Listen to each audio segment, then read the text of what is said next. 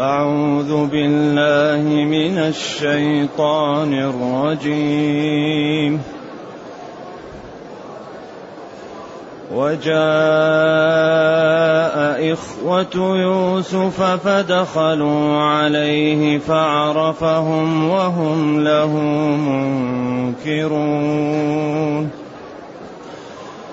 ولما جهزهم بجهازهم قال ائتوني بأخ لكم من أبيكم ألا ترون أني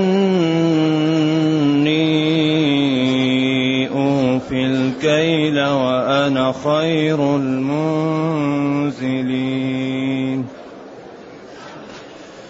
فإن لم تأتوني به فلا كيل لكم عندي ولا تقربون.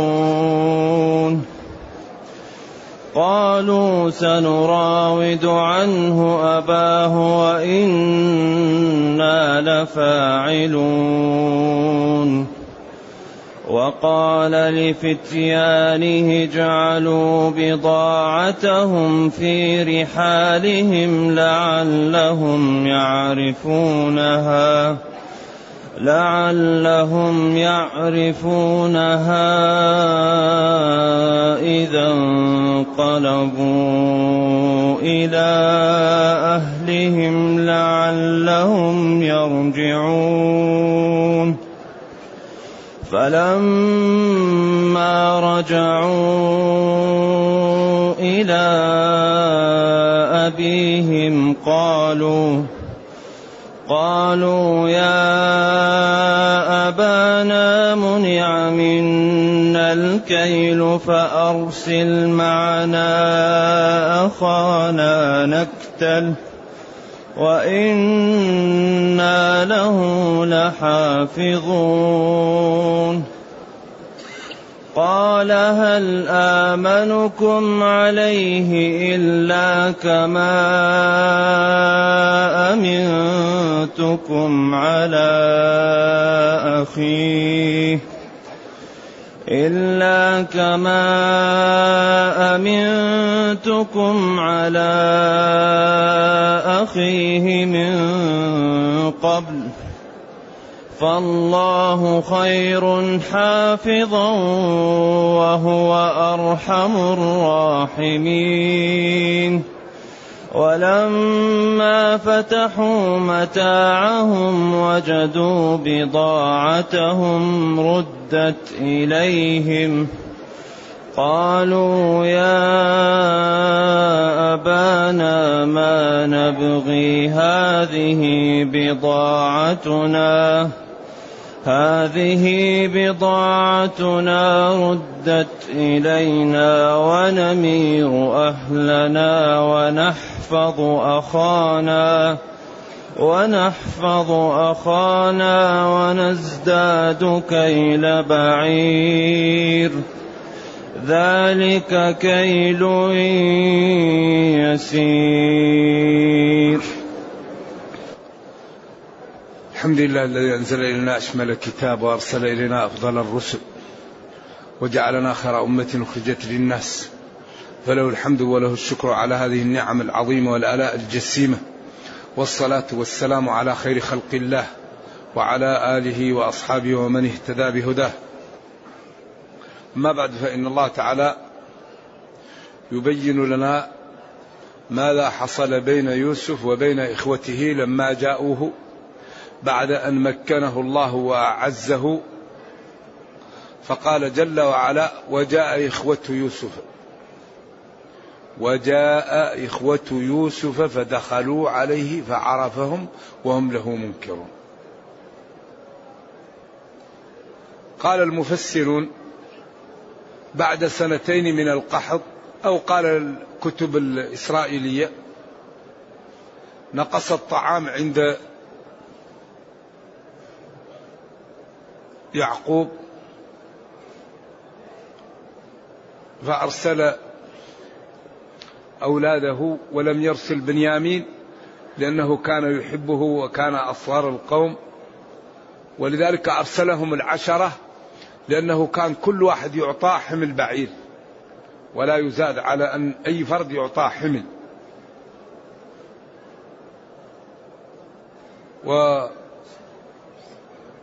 وكانوا في فلسطين. وقيل في أرض الكنعانيين لكن مرجوح إلا إذا كان الكنعانيون يسكنون في فلسطين.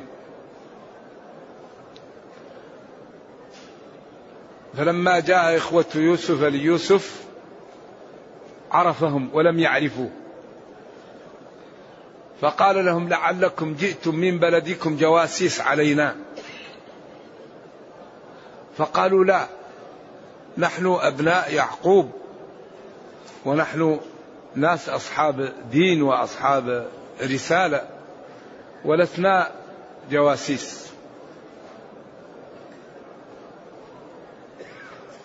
ونحن عشرة وأخونا الحادي كنا وحكوا الحكاية. فقالوا أخونا الصغير بقي عند أبيه يحبه وكان لنا أخ آخر أكله الذيب أو ضاع. ولذلك لتخبرنهم بأمرهم هذا وهم لا يشعرون هذه الأمور. يعني فبدأ يسألهم وهم يجيبون. بعدين أراد صلى الله عليه وسلم أن يأتيه أن يأتيه أخوه. فقال لهم أنا لا أدري أنتم صادقون أم كاذبون فأتوني بأخيكم من, من, من أبيكم. حتى نعلم أنكم على صدق أو لا. وبعدين بالغ في إكرامهم واحتفى بهم ولم يخبرهم بنفسه وهم لم يعرفوه. إذا جاء إخوة يوسف يوسف فدخلوا عليه. فعرف يوسف إخوته وإخوته لم يعرفوه. ولذلك قال وهم له منكرون أي النكرة هو الذي لا يعرف. فلان النكرة. والأخ هو الذي بينك وبينه نسب من جهة الأم أو الأب أو من جهتهما معا. هذا يقال له الأخ. إذا إخوة يوسف لأبيه.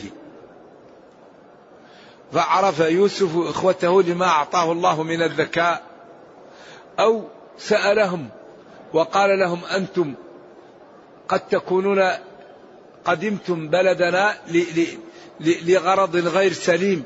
فقالوا نحن أصحاب كذا وكذا فعرفهم. أو عرفهم في البداية. وقوله فعرفهم تدل على أنه على طول لما رآهم عرفهم ما كان في وقت. ما قال وعرفهم أو ثم عرفهم. وجاء إخوة يوسف فدخلوا عليه فعرفهم. يعني عندما دخلوا عرفهم.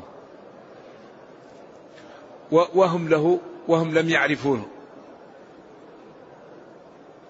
وهم له منكرون ولما جهزهم بجهازهم طبعا وقع نقاش وكلام. وفي هذا النقاش أخبره بأن لهم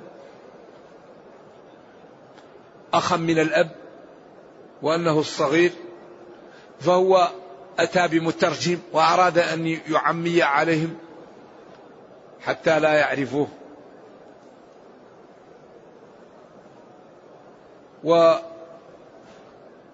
وبالغ في إكرامهم وبعدين جهزهم بجهازهم. جهازهم أو جهازهم. كل قراءة سبعية. جاء إخوة يوسف فدخلوا عليه فعرفهم وهم لم يعرفونه وهم له منكرون. ثم قام باللازم لهم. ضيفهم وأعطاهم ما أتوا يريدون.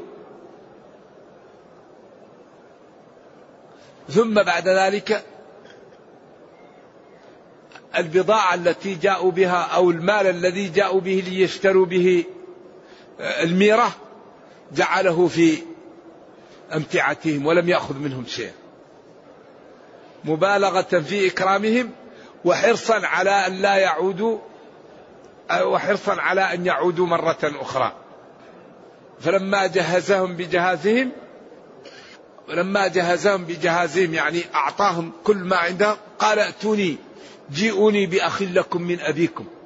بنيامين الذي ذكرتم ليشهد على أنكم صادقون فيما قلتم. إذا أتوا المرة الأخرى بأخ لكم من أبيكم وهو بنيامين. ألا ترون؟ ألا حرف استفتاح وتنبيه. ترون تنظروا وتشاهدوا أني أوفي الكيل وأنا خير المنزلين خير المستضيفين. أما رأيتم ما عملت لكم إذا إن لم تأتوا بأخيكم فإن هذه الكرامة وهذه المنزلة التي وجدتم عندي لا تجدونها مرة أخرى. فإن لم تأتوني بأخ لكم من أبيكم آه، فلا كيل لكم عندي ولا تقربوا. إذا لما جهزهم بجهازهم قال ائتوني بأخ لكم من أبيكم. بنيامين ألا ترون أني أوفي الكيل وأنا خير المنزلين؟ ألا ترون ما فعلت لكم؟ وأنا أكرم المضيفين؟ لأن يوسف كان يعد أماكن لكل من يريد الميرة يضيفه ويكرمه ثم إيش؟ يعطيه حاجته ويمشي. ألا ترون أني أوفي الكيل لمن جاء يحتاجه وأنا خير المنزلين لما حباني الله به من المكانة؟ فإن لم تأتوني به أي ببنيامين أخيكم. فلا كيل لكم عندي. في المرة القادمة فلا كيل لكم عندي. ولا تقرأ ولا تأتوا لي مصر. هذه مشكلة. لأن يعقوب يحب بنيامين وفيه العوض عن يوسف. وإخوته لما ذهبوا بيوسف فعلوا به ما فعلوا. وهذا إذا أعطاهم لهم مرة أخرى يخاف أن يقع له ما وقع لأخيه. فأصبحت هذه مشكلة. قالوا إخوة يوسف ليوسف سنراود عنه أباه. سنطالب أباه به ونحث عليه بأن يعطيه لنا. المراودة هي المطالبة. أو هو الطلب الملح برفق. سنراود عنه أباه يعقوب وإنا لفاعلون ذلك لمحتمون أن نقوم بذلك. هنا قيل إنه أخذ أحدهم رهينا عنده وقيل لم يأخذ أحدا منهم. وهذا الذي يظهر من النصوص لأنه أكرمهم وإبقاء واحد عنده ليس ما يدل على أن الإكرام ناقص. وقال لفتيته لفتيته قراءة الجمهور ولفتيانه اللي هو حمزة والكسائي وحفص عن عاصم. الجمهور لفتيته جمع قلة لفتيانه جمع كثرة. اجعلوا بضاعتهم في رحالهم. يعني الرحل الذي يضعوه على البعير اجعلوا ما أتوا به ليشتروا فيها. كل واحد ضعوا له ما أتى به في محله. جعلوا بضاعتهم في رحالهم لعلهم يعرفونها إذا انقلبوا إلى أهلهم لعلهم يرجعون. إذا هو أكرمهم وقال لهم يأتوا بأخيهم وما أتوا به أعطاه إياهم هذا كل رغبة في أن يأتيه أخوه. وهو مع ذلك لم يخبرهم. قيل كيف يوسف؟ وهو نبي الله. يحاول أن يأتيه أخوه حتى يحزن. ومع ذلك أبوه يحزن. كيف فعل ذلك؟ قيل هذا فعله بوحي. وهذا الأمور مأمور به. وهذا الاحتيال جاءه وحي به أنه يفعله. وإلا لو لم يكن ذلك لأخبرهم بكل شيء. ولكن كان الوحي هكذا ليزيد أجر يوسف ولتزيد درجته يعقوب. لما يرى من الألم ولتكمل عليه النعمة وليروا إخوة يوسف ما حب الله به يوسف وأكرمه به. فإن لم تأتوني به أي ببنيامين فلا كيل لكم عندي ولا تقربون. لا تأتوا لمصر. قال إخوة يوسف ليوسف سنراود نطلبه لأبيه. سنراود عنه أباه. نطلبه منه. وإنا لفاعلون ما قلنا لك ومنفذون الوعد الذي وعدته علينا. فلما وقال لفتيانه أو لفتيته الفتيان جمع فتاة وهو الشاب أو العبد. العبد من حيث هو يقال له الفتى والشاب يقال له الفتى اجعلوا بضاعتهم في رحالهم. في أمتعتهم لعلهم يعرفون أمتعتهم آه، بضاعتهم إذا انقلبوا إلى أهلهم ليكن ذلك سببا في رجوعهم إلينا. فلما رجعوا إلى أبيهم وجاءوا منازلهم وفتشوا أمتعتهم وجدوا بضاعتهم ففرحوا. قالوا يا أبانا ما نبغي؟ ما الذي نريد؟ أو لا حاجة لنا ما نافية أو استفهامية. ما نبغي؟ هذه بضاعتنا ردت إلينا. قالوا يا أبانا منع منا الكيل. أيوة. قالوا يا أبانا منع منا الكيل. منع منا الكيل في في يعني منع بمعنى يمنع منا الكيل في الزمن المستقبل.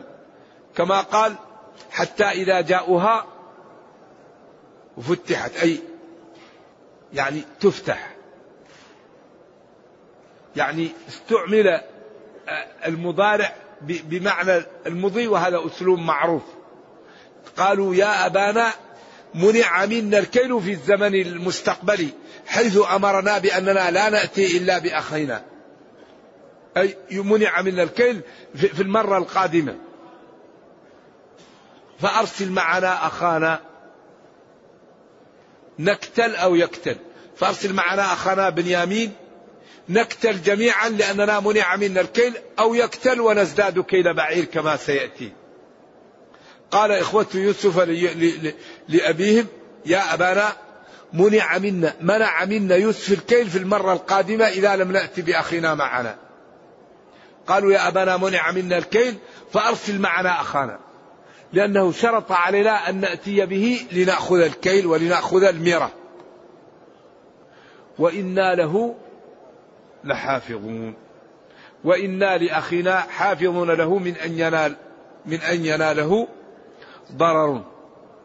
قال يوسف لبنيه قال يعقوب لبنيه هل آمنكم عليه إلا كما أمنتكم على أخيه من قبل؟ ما آمنكم عليه إلا كما أمنتكم على أخيه من قبل وقد إيش؟ وقد ضيعتموه. ولم تقوموا باللازم فيه ولكن الله هو الحافظ. فالله خير حافظا أو خير حفظا. حفظا. الله خير حفظا أو حافظا. كلهم قراءة سبعية. وحفظا قد تكون تمييز أو تكون حال. في في كونه حافظا. وقد تكون أيضا تمييز. لكن الأولى فيها في حفظا أن تكون تمييز وفي حافظا. يعني الله خير أيوه في حال كونه حافظا أو الله خير حفظا يعني في يعني من حفظ غيره أو تبيين للخيرية. وهو جل وعلا أرحم الراحمين فلذلك سيرحمني ويحمي بنيامين ويأتي بيوسف. ولذلك هو دائما يوسف يعقوب يبكي على يوسف. حتى ابيضت عيناه من الحزن وهو كظيم حزين. حتى قال له بنوه تالله تفتأ تذكر يوسف حتى تكون حرضا حتى تشرف على الهلاك أو تكون من الهالكين. قال إنما أشكو بثي. إذا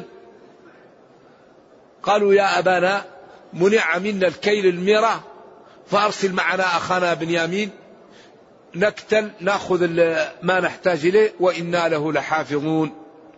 فقال يعقوب هل امنكم عليه؟ ما امنكم عليه إلا كما أمنتكم على أخيه من قبل. وتعلمون ما فعلتم فالله خير حافظا أو خير حفظا وهو أرحم الراحمين. ولما جاءوا لبلدهم وفتحوا متاعهم وجدوا بضاعتهم ردت إليهم. قالوا إخوة يوسف لأبيهم ما نبغي ما الذي نريد؟ هذه بضاعتنا ردت إلينا. إذا هذا يحثهم على إيش؟ على الإتيان بأخيهم. هذه بضاعتنا التي أعطيناها فيما جئنا به ردت إلينا. ونشتري بها مرة أخرى. ويمشي معنا. أخونا ونزداد كيل بعير. ذلك كيل يسير على يوسف لما له من الكرم ولما له من القدرة. إذا و أيوه. إذا قالوا يوسف قالت إخوة يوسف ليوسف يا أبانا ما الذي نريد؟ هذا الذي أعطيناه ليوسف رده لنا. نشتري به مرة أخرى مرة أخرى.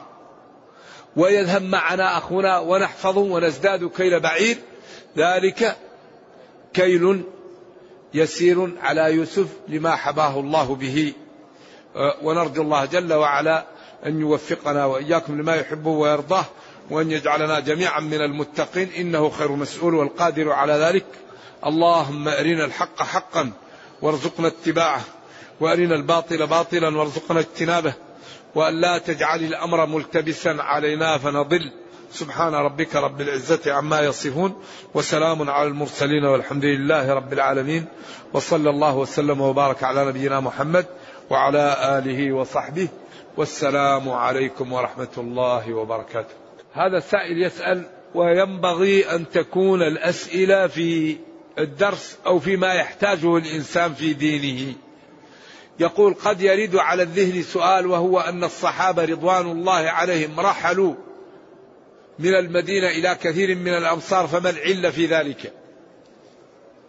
الصحابة رحلوا فاتحين دعاة معلمين ولذلك قال جل وعلا يا عبادي الذين آمنوا إن أرضي واسعة فإياي فاعبدون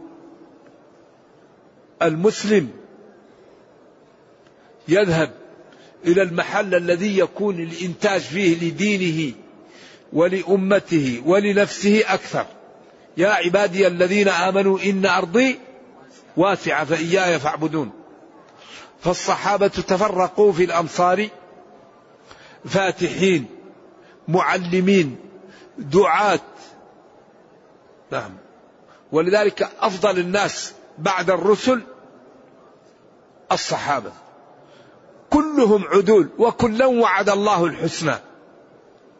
نعم لن يبلغ أحدكم مد أحدهم ولا نصيفة. الله الله في أصحابي.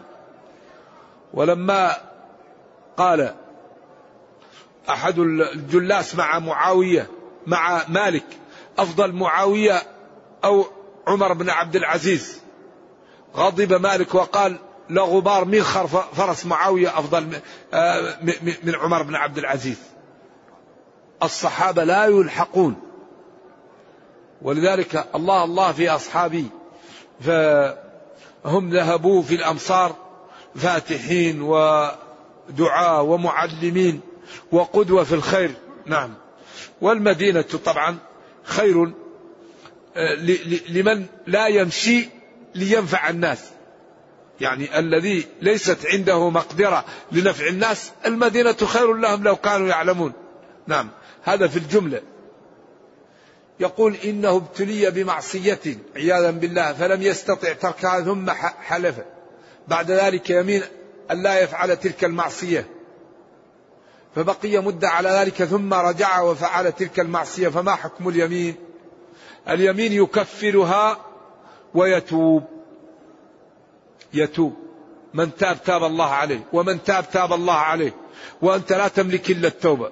والإنسان ركبت فيه الشهوة وضعيف ولكن الله لا يخفى عليه من تاب ومن لم يتب. إذا تبت توبة نصوحة يمسح عنك. فإن عدت للذنب وتبت توبة نصوحة يمسح عنك. وإن عدت للذنب وتبت توبة نصوحة يمسح عنك. لكن الله لا يخفى عليه من تاب ومن يقول أنا تائب وهو ليس بتائب. والتوبة لها شروط. الإقلاع والنية أن لا يعود باتفاق. والندم مكمل للتوبة. وليس لازم لأنه ليس بيد الإنسان. والله لا يكلف نفسا إلا وسعها. لكن الإقلاع في الحال والنية أن لا يعود. والندم من كمال التوبة. ولكن ليس بيد الإنسان. هل يجوز إقامة الصلاة بعد صلاة الجماعة في المسجد؟ وهل يكون لنا أجر الجماعة في دون نعم. ولكن الأولى أن الإنسان لا يتأخر عن الجماعة وإن كان الإنسان معروف وفي حي الأولى أن يصلي بمفرده حتى لا يكون فيه اتهام للإمام. فإن كان المسجد كبير ولا يعرف الإنسان يمكن يقيم جماعة أخرى.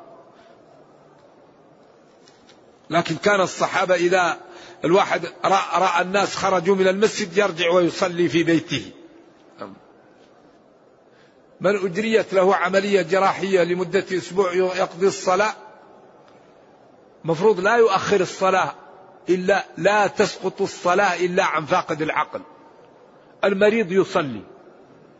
فإن استطاع أن يتوضأ يتوضأ. وإن لم يستطع يستعمل التراب. فلم تجدوا ماء أو كنتم مرضى فتيمموا صعيدا. فإن لم يستطع أن يقوم يصلي جالس. فإن لم يستطع يصلي نايم.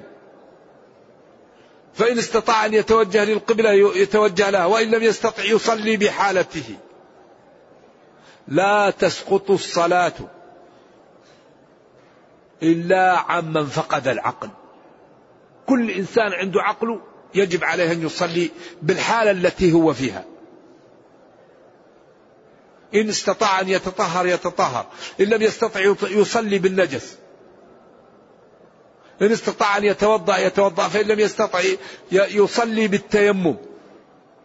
يقول إنهم حجاج من بلد وتدركهم صلاة الفجر في الطائرة فماذا يفعلون؟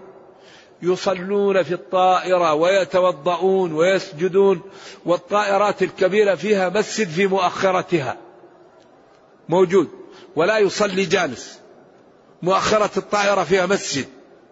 وكل الطائرات التي هي كبيرة من البلاد الإسلامية فيها مسجد في مؤخرتها. وفي مكان للوضوء ميضة. يتوضأ منها. ويؤذن ويصلي في الطائرة. وكثيرا ما يصلى في الطائرة وفي محل وفي سجاد وفي محل المصلين. بالأخص هذه الطائرات الكبيرة التي تكون تشيل كثير ففيها محل مصلى. هذا ليس وقته نعم.